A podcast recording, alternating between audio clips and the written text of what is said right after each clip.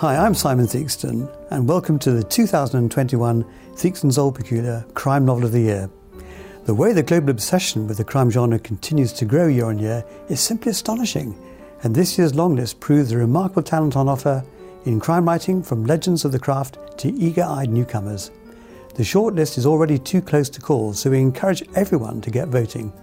A hearty toast of Old Peculier to all our long-listed authors for this coveted award, and we look forward to what we know will be a fiercely fought competition.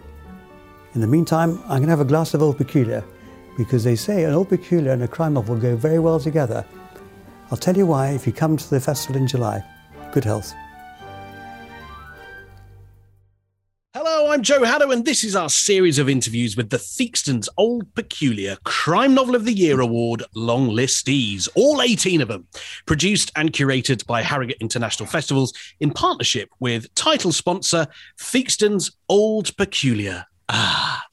Today, I'm joined by the Times bestselling author of the Sam Wyndham series, Abir Mukherjee. There he is. Hello.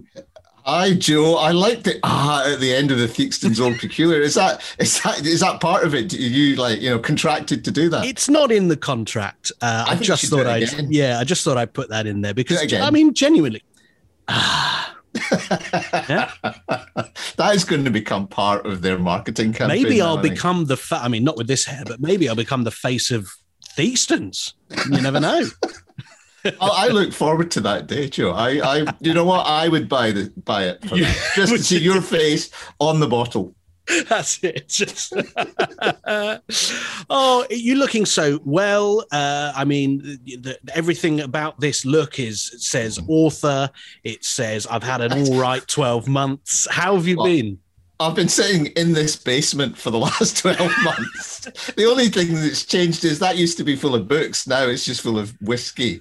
So, you know, i am having to move my books further away um, and make more trips to the charity shop so I've got more space for whiskey. But no, seriously, um, it's been an interesting year, hasn't it? It's been mm. um, ups and downs. When we were talking this time last year, I never expected uh, this to last so long. But hey, you know, as, as a writer, we're used to being locked away and not having any friends. So it's not it's not been too bad. Well, no, it's not been too bad. And you mentioned we talked last year, and congratulations for being longlisted again um, for the book Death in the East. Um, and let's talk about the book briefly. We're in 1922 for this one. Can you just set the, the scene for this one for us? Sure, sure. Uh, well, we're in 1922 and we're also in 1905. Uh, so we start mm. off in the east of India uh, but we also moved to the east end of London. So you see what I did there with the east. Yeah, I see yeah, that was clever. Yeah, yeah, yeah. Um, that was actually my editor who came up with the title, not me. Um, so, so essentially, what we have at the beginning of this book is Sam Wyndham, who's the, the, the main protagonist. As you know, he's got a wee bit of an opium habit, so he's going off at the beginning of this book for uh, rehab in uh, in the foothills of the of, of the Cachar Mountains in in Assam. Uh, but on his way to rehab, uh, he sees this face uh, of a man who should be dead and he believed to be dead. And that sets off a, a string of events, um, not just in 1922, but a parallel story in 1905. Um, and really, it started off as my tribute to Agatha Christie. I'd always wanted to write a, a locked room mystery, yeah. Uh, but it just took me five years to come up with something that hadn't been done before. Um, so yeah, that, that's that's really the the nub of the book. Uh, and this series, you know, is is is it's so loved now. People have, have discovered it and they love it. And you've been writing, you know, every. I think we started in 1919, didn't we? And it's right. sort of gone every year um, with each book. Is that is that something you're continuing to do? Is that is that going to be the trend, or are you going to mix it up a bit? Well, it feels like I started writing in 1919, doesn't it? Um, to, to, be honest, Joe, it's five years to the day that um, A Rising Man came out. So, no way. Uh, so it's a wee bit of birthday, 5th of May, 2016. Well, happy um, birthday. Well, thank you. Thank you. I'll expect the present um, in the form of Theakston's. Ah.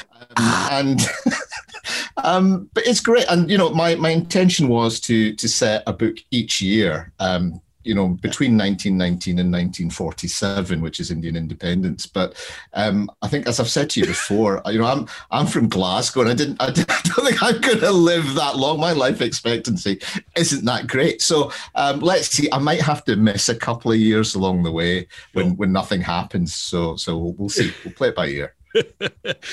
Even though you're you're writing historical fiction, do do the like contemporary issues have any influence on the books that you're writing? Oh, absolutely, and and this yeah. one in particular. Um, as I say, I mean, I started this as uh, basically a locked room mystery, but when I was writing it, we were coming, you know, we were just out of the Brexit uh, vote, um, and, and I was worried about the rise of populism, not just in the UK but across the world. Yeah. Um, and and this fear of the other and the fear of the foreigner. Um, and it wasn't the Britain that that I recognized. It wasn't the Britain that I loved. And, and I had to make a case for that other Britain, that Britain that is best when it's tolerant and it's open-minded. And it struck me that there's there are parallels for this. That, you know, if we go back to 1905 and we have this influx of uh, Jews from Eastern Europe who are fleeing persecution. They were given yeah. sanctuary here. They weren't done any favors, but they were given a chance. Um, and I think that's what Britain does best. And that community today is flourishing. You know, the Jewish community is British, it's established. And I, I wanted to hold that up as a mirror for, for not just the, the blemishes in our society, but just what we are as a people uh, in terms of our openness and our tolerance, and uh, while killing people along the way. I mean, what better way to write a book? bit of opium in there, bit yes. of killing. yes. And a nice message as well. exactly. Quite right. Um, Harrogate has a, a, special place in your heart, doesn't it? Well, in all of our hearts. But, but your career, sort of, your career as a writer, it, it kind of all kicked off there, didn't it? Absolutely. I mean, I, I was I was honoured. I was lucky enough to be chosen by Val McDermid for her New Blood panel, um, and and that was the first time I'd been to Harrogate. And it's always been a special place, and I, I, was really sad that we didn't get to go last year. So I'm looking forward um, to coming up there this year. Um, something else that I've found out is that um, Agatha Christie, as you know, you know when she went missing, she turned up at what is now the Swan Hotel where we yes. hold the festival. But she left. She went missing at a place called Newlands Corner, which is now just down the road from where I live. So I feel like I've got this spiritual connection to both ends of Agatha Christie's journey.